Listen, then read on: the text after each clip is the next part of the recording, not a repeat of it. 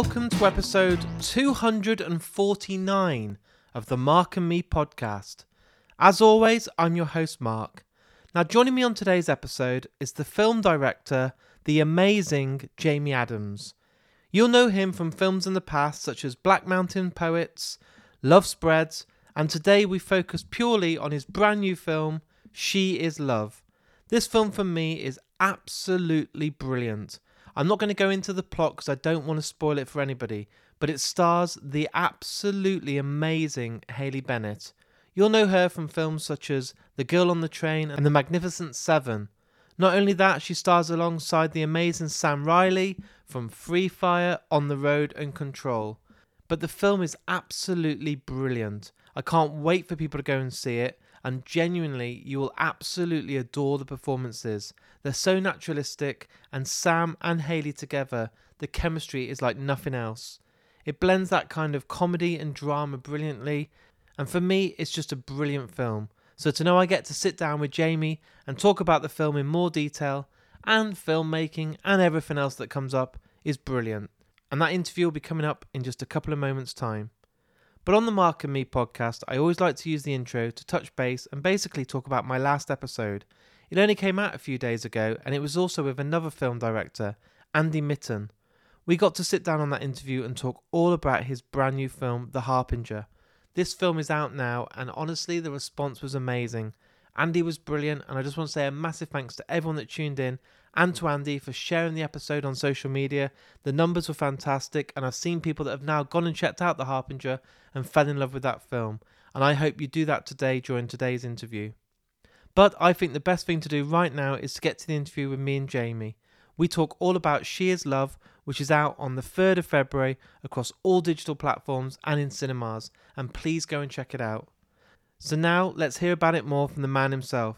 So here's me and Jamie talking all things film. So, Jamie, thanks for taking the time to join me today on the Mark and Me podcast. Uh, no problem at all. No, excited to be here. Thanks for asking me. Jamie, what I like to do for anyone that might have discovered your work for the first time by listening today is take it right back to the very early days. So, talk to me when you were a kid. What were those first kind of videos you maybe rented or your family introduced you to that made you fall in love with film? Was it a certain film or actor or something that just kind of caught your attention? Uh, good question. Um, I'm a, I'm I'm an '80s child, so it's a it's the video shop generation. We didn't really have um, a cinema too close to home, um, and in fact, that was that was interesting to me when I was in my teenage years. I was always wondering, you know, where did this love of cinema come from? I didn't really appreciate that the video shop was this kind of like incredible a resource that uh, that we would go to sort of twice a week, you know. Um, but that's that's where it all started. You know, the, I wish it was still there. The idea of going somewhere, just being able to stare at all these incredible sort of images of movie stars in far off sort of galaxies and so on. You know, but um, I suppose it'll have to be Moonwalker. That was the oh the wow the terrible Michael Jackson movie. Really um, terrible, but so bad it's good. Yeah, well, as a kid, you don't know that it's you just know it's Michael Jackson, and and uh, he was still fine then, and uh, and you know he it was absolutely it was just it blew my mind that the, you know a film could be all those different things. I also recognized as a kid that there were like it was there was rather random moments in it as well. And there was a bit too much sort of gunplay for the fact that it was meant to be like a family thing but, I think um, I need um, to revisit that because I haven't watched it since I was a kid, and I remember getting the Sega Mega Drive game of it as well, and being obsessed yeah. with like how great is this, and you get him to moonwalk and throw his hat and kill people and stuff. And I was like, this is great, but I, I, can't I, I can't remember the film very well. I remember like Super Mario Brothers, the movie coming out as well, and all these kind of films that were bad, but but bad in a good way. It was it's a film uh, of of several vignettes. You know, there's not there's not really a through line. It was just seemed to be random ideas that he had. which which reminds me, I discovered a new Paul McCartney film the other day. Welcome to Broad or Give My Love to Broad Street, or I can't remember exactly the full name, but um, it was a Paul McCartney film I'd never seen that he made in the eighties. And again, it's just it's like Paul McCartney's films were just a random bunch of ideas, like Magical Mystery Tour and and so on. So I feel I don't know, maybe maybe him and Michael had a chat in the eighties, and they both came up with these, you know, who can out how to do each other in terms of randomness. You, Um, you can't tell me though on this interview that Moonwalker's the reason you started making films. Well, it, it, I watched it over and over and over again. That's when I got fascinated with with film. Was you know you'd watch your Who Framed Roger Rabbit and you'd watch your, you know, all the kind of Back to the Future and all that kind of stuff. But there was something about Moonwalker and the fact that it was so alternative that it didn't seem to follow any. It was art house really. When I look at it now, it's like there's Yeah. there's no there's no real plot. There's no real character development of any kind. It is just a bunch of ideas that he wanted to explore and uh, and so maybe it's the first art house film that I watched, and and I do gravitate toward, you know, kind of uh, filmmakers, you know, trying to express something that's truly them, and I think that's what that film did. But if it's if it's beyond that, if it's really catching the bug to a point where I'm starting to create my own films on paper, I was used to be into fantasy football quite a lot in my sort of when I was twelve years old. And uh, then I started to do this own little fantasy film thing on my own, which is when I knew it was very specifically a thing that I was loving and not really everyone else. Was when I watched um, Jurassic Park when I was twelve. At the uh, that was one of the times we did go to the cinema, and uh, I went three times to that. I made sure my mates at their birthdays. I was like, "What you want to do is you want to take us to see Jurassic Park." Incredible. Even if they didn't want to go to the cinema, I was like, "That's what you want to do. It'd be great." Forget um, bowling and Laser Quest. You want to go and see a T Rex on the biggest screen you can at the Odeon. It was honestly it, uh, Port Talbot Cinema. It was not the Odeon. It was No. not big. It's not a big screen. We're talking like you know sixty inch screens you can get now at home. It wasn't very big, but it was, as I said, rarely went to the cinema. So to go and then to see dinosaurs like that, and I mean, it was it was just absolutely I, I, the music, just everything about that film just made me go, this is insane. This is and this is something. I think that's when I recognized this is something people do. It wasn't just like magic cassettes turning up at a video shop. There was actually people involved in this, and uh, and then I started to like sort of we had Sky Cinema then as well. I remember it wasn't called that then, but anyway, we we, we had Sky for the first time, and I started to write down all the director of photographies and all the production designers and all that kind of stuff. So I'd make a list of all of those people I thought were good from good films, and then I started to make up movies and like who would I have as DOP for this and all that kind of stuff. But, you know, so yeah. I love that. That's very uh, different, especially if it came from doing the fancy football. yeah, it was it was the idea that all the lads at school thought fancy football was fine. That wasn't a problem. So I was like, well, why why is making up films a problem then? You know, that for me that was like, well, that's legitimized it. Me sitting on my own, my with my book and my pen, just going through. So was it a case then that you took it into your education? Were you able to study film school or do anything at kind of college or uni or anything? How did it come about?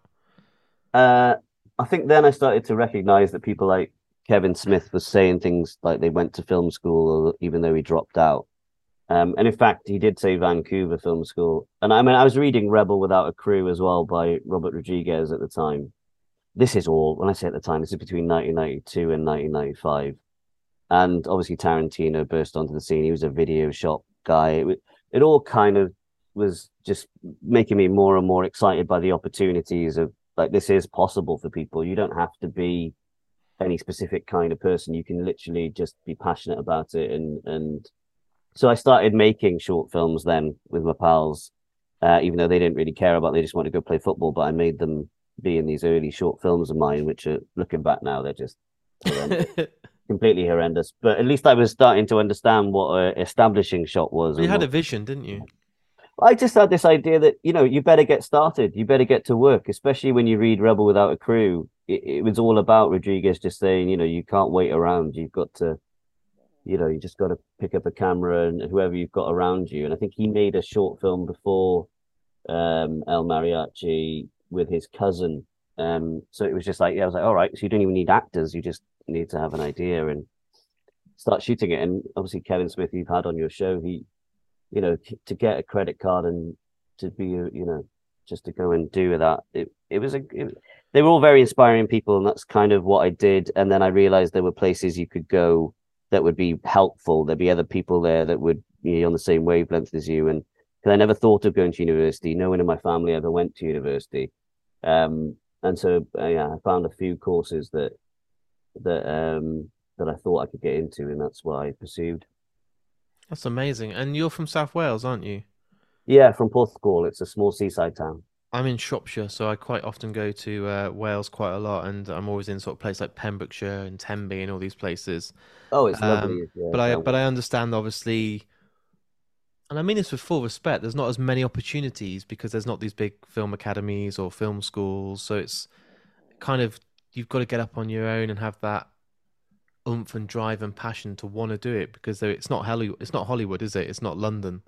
there's not there's there's um I think as the years have gone on, more and more people obviously are aware of of uh, you know what film making is, and and especially locally, there's way more courses now, and Yeah, there's there's short film schemes and all this kind of stuff. But back in the back in my day, back in the nineties, we I mean we had it's called Sgrîn Wales. It's now Film Aca- um Film Cymru Wales, but it's just I mean they had one short film scheme that anybody from the age of you know sixteen to however old you are, you know, it's from all ages. And then I think they made six films, and that was it. So it was like if you didn't get on that, then you were just making films on your own on your own accord. And uh, yeah, it was it felt you did feel alone to be honest. And I think that's why when I was seventeen, I mean, I wasn't allowed out later than you know half eight on in the winter or whatever. I was a very sheltered child. And uh, but yet my parents completely agreed to me and my mate going to London Film Festival. Um, at and when I think about it now, I'd love to talk it's to them. crazy, isn't it? I'd love to talk to them about what they thought they were doing, but they they literally it was they must have understood how important it was. I I must have carried on and on about it, and I think they must have thought it was an enclosed festival, so it wasn't just all around All in city. one room or something. Yeah. Yeah, like they they definitely didn't have a clue about it being just sporadically around, you know, cinemas around London. But that was an incredible. I mean, that was beyond that experience for me as a seventeen-year-old. It's like going to that, and getting in that environment, being so close to, uh, like the, you know, the actual actors and and filmmakers being at the screenings that you're going to, and uh, yeah, it was it just blew my mind. And you, I came away with this program. I don't think they do it anymore which is like more of an extensive program that you used to be able to buy, and it would have for every film, it would have the production company's like telephone number, and it would have the producers and their contacts and so all this kind of stuff. And I still, I still got it because I took it everywhere with me from that moment because I was like, "This is the Bible. This is like, Yeah, this is like got all the details I ever need. it's like everybody who makes films is in this book thing, you know. And I was just like, I think I only went with like fifty quid in my pocket and like blagged my way in and my mate into the a few of the. I remember we went to Anthony Hopkins where we didn't have any money for, and they just let us in because there was like at that time again it was a different time, and if there were free seats and you know you were an eager kid, so they would let you in. But yeah, and I got this book. I think I spent most of my money on this book, um, and a Steven Spielberg uh, CD-ROM game, which was awful. Didn't even work didn't even work. I had a Commodore 64. I don't know what I was thinking. It wasn't going to work or that. I think how long Um, that would have taken to load on a Commodore 64. it was, it was, it was, like- I was like, yeah, it was like, you know, totally not going to work. But I, I was just in the mood for like, oh, this is part of filmmaking as well. But um, it was, uh, it was magic. And then to go back last year is, you know, I've been 10 years of making my feature films now. And for whatever reason, I've, I've taken films to London Film Festival as a producer, but generally my, my uh, my films as a writer director have been uh, they've gone to South by Southwest uh, or Tribeca, that more kind of an American, probably because of the mumblecore connection of some kind. But um, yeah, for Tricia Tuttle to, to really fall in love with She Is Love and to to premiere that was just a, such a full circle moment with my you know I was 17 the first time I went there and then my eldest daughter's 17 now you know That's amazing. and it's like well Jesus Christ I didn't think it was going to take that long um but but yeah it's um it was a magic moment it truly was took me right back So with She Is Love, this idea, uh, how did it come about for you? How was it about trying to get it greenlit? And then obviously the response has been phenomenal. Every review I've read is very high praise. I've been lucky enough to see it. I loved it. The chemistry is unbelievable. The casting's incredible. But how, how did it all start? Obviously, I'm I'm sure you're there with a pen and paper and trying to talk about experiences and try and put your heart into it yourself. Um, it's it's really interesting. I mean, generally they start with actors that I love. So Yeah. I, I I think like I, Sam Riley, I've been speaking to him um for a few years, um and and had him in mind, um, but it just never it was it, it wasn't happening. Um, but with this idea, it just hit at the right time. And uh, I, what did I see Haley in? It was um, I think it was Magnificent Seven or something silly like that. But she's got an incredible performance in amongst all these, uh, you know, A-list male actors, and she's the one who steals the show in that movie. And um, yeah, I just kind of started thinking of those two, and then uh, the the kind of idea then comes from. I mean, all my ideas are personal; they're all they're all from Yeah. personal experiences, and generally, I can't deal too well with with my own sort of life and and issues and so on. So I try and um, make comedies. I try and you know kind of express Laugh my it out through other people. Exactly, and and in fact, the improv the improv thing comes through comes from the idea of that was film school when because I did eventually go to film school. Um, that comes from uh, not feeling comfortable with being able to write uh, a full script in my own words. You know. I found it disingenuous to be honest. That um, I, I, it's great the people that can do it, and and all power to them, but you know, the idea that you can sit there and write for every kind of character you know that in a story doesn't really make much sense to me that seems quite arrogant. So for me from my own personal point of view as i said there are people that can do it and that's incredible. Um but i i certainly didn't believe that i could. And so i started to work with actors on stories. And then through that that process has developed to the point now where um it's my own specific way of working with improvisation and with actors. And and the story and the characters you know the characters take on their own life because the actors are bringing their own experiences with them um, and through discussions and and uh, rehearsal um, we are you know the story starts to emerge in a more clear sense for all of us not from one perspective. So I'll, I'll start with my story outline but it changes constantly because you want them to be bringing their uh, you know the characters to life and, and therefore the characters to show us the way as much as anything else. So I think I answered some of that question. No, no, definitely. And I suppose when you were on set and you had Sam, who you'd been talking to for a while, you'd seen Haley before and been a huge fan. Did it feel like a pinch me moment that actually was all finally happening and this hard work you put in, and I'm sure years of trying to get it over the line was actually there, and you were watching Haley and Sam together? I mean, the chemistry between those two alone is just some of the best I've seen on screen for probably a decade.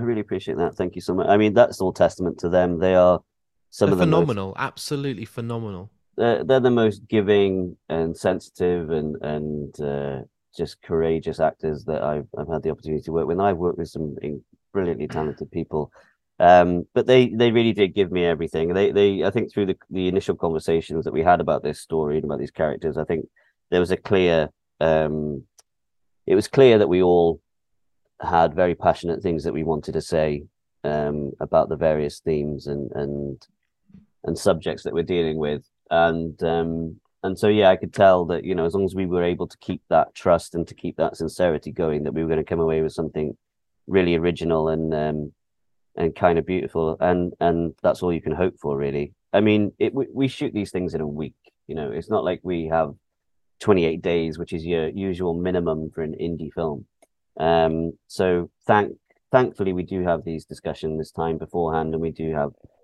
um the the rehearsal, but the rehearsal's all on Zoom. It's not like we have loads of money. Um, I'm very grateful to to Signature for taking the leap and to you know through all my films for anybody that takes the the leap of faith to to fund a um an improv picture. There aren't many places you can go to to. I mean, Mike Leigh still struggles and he's won Oscars. It's Yeah. it's it's um it's a very difficult landscape out there for for improv films, improv led films. Um, so yeah, it was. It, I mean, it's uh, just I'm still completely just so grateful and and just can't um yeah can't thank them enough really. And they let us, you know, they guided us so brilliantly well and continue to do so. And they they let us do our thing. They they just believed in in us and and the way that we were headed and and um tried to give us everything that we you know could possibly need to do the story justice. So um yeah, they, they, those those actors, I, I landed completely, and, and in fact, it's what, what's interesting about that is I,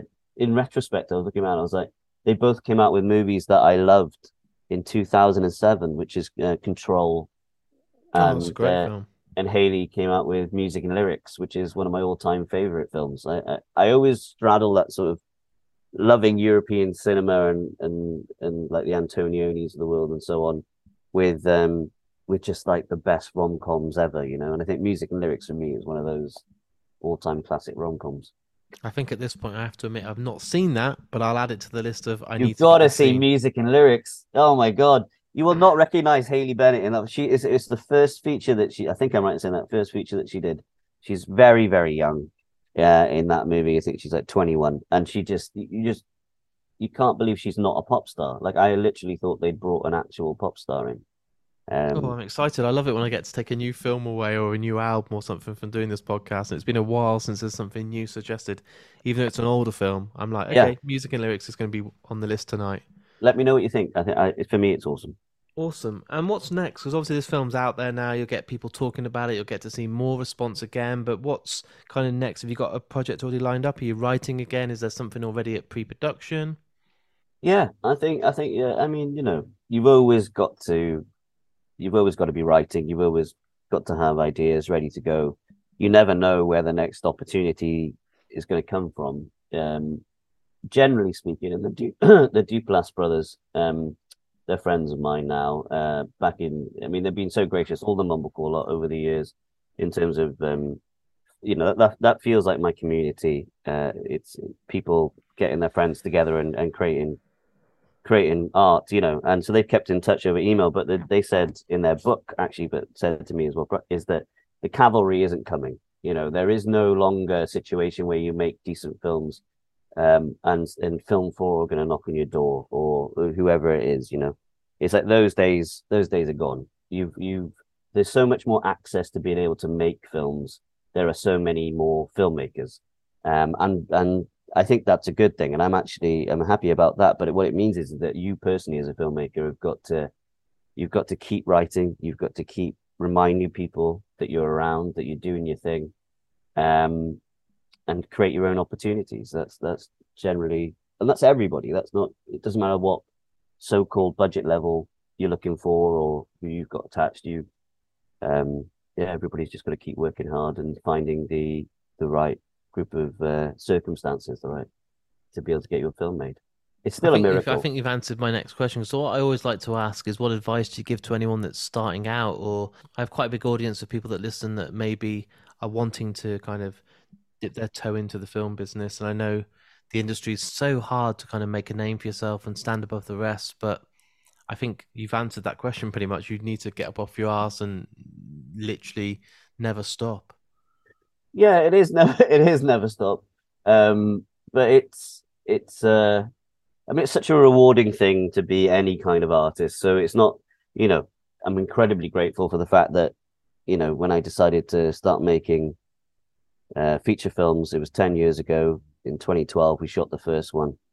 And um you just got to keep grafting, you just got to keep keep uh making these opportunities exist. And and generally what that means is is collaboration. It means you know, it's not always about money. It, it, it's really about bringing people together, and that creative energy leads to more people knowing about what it is that you're that you're working toward.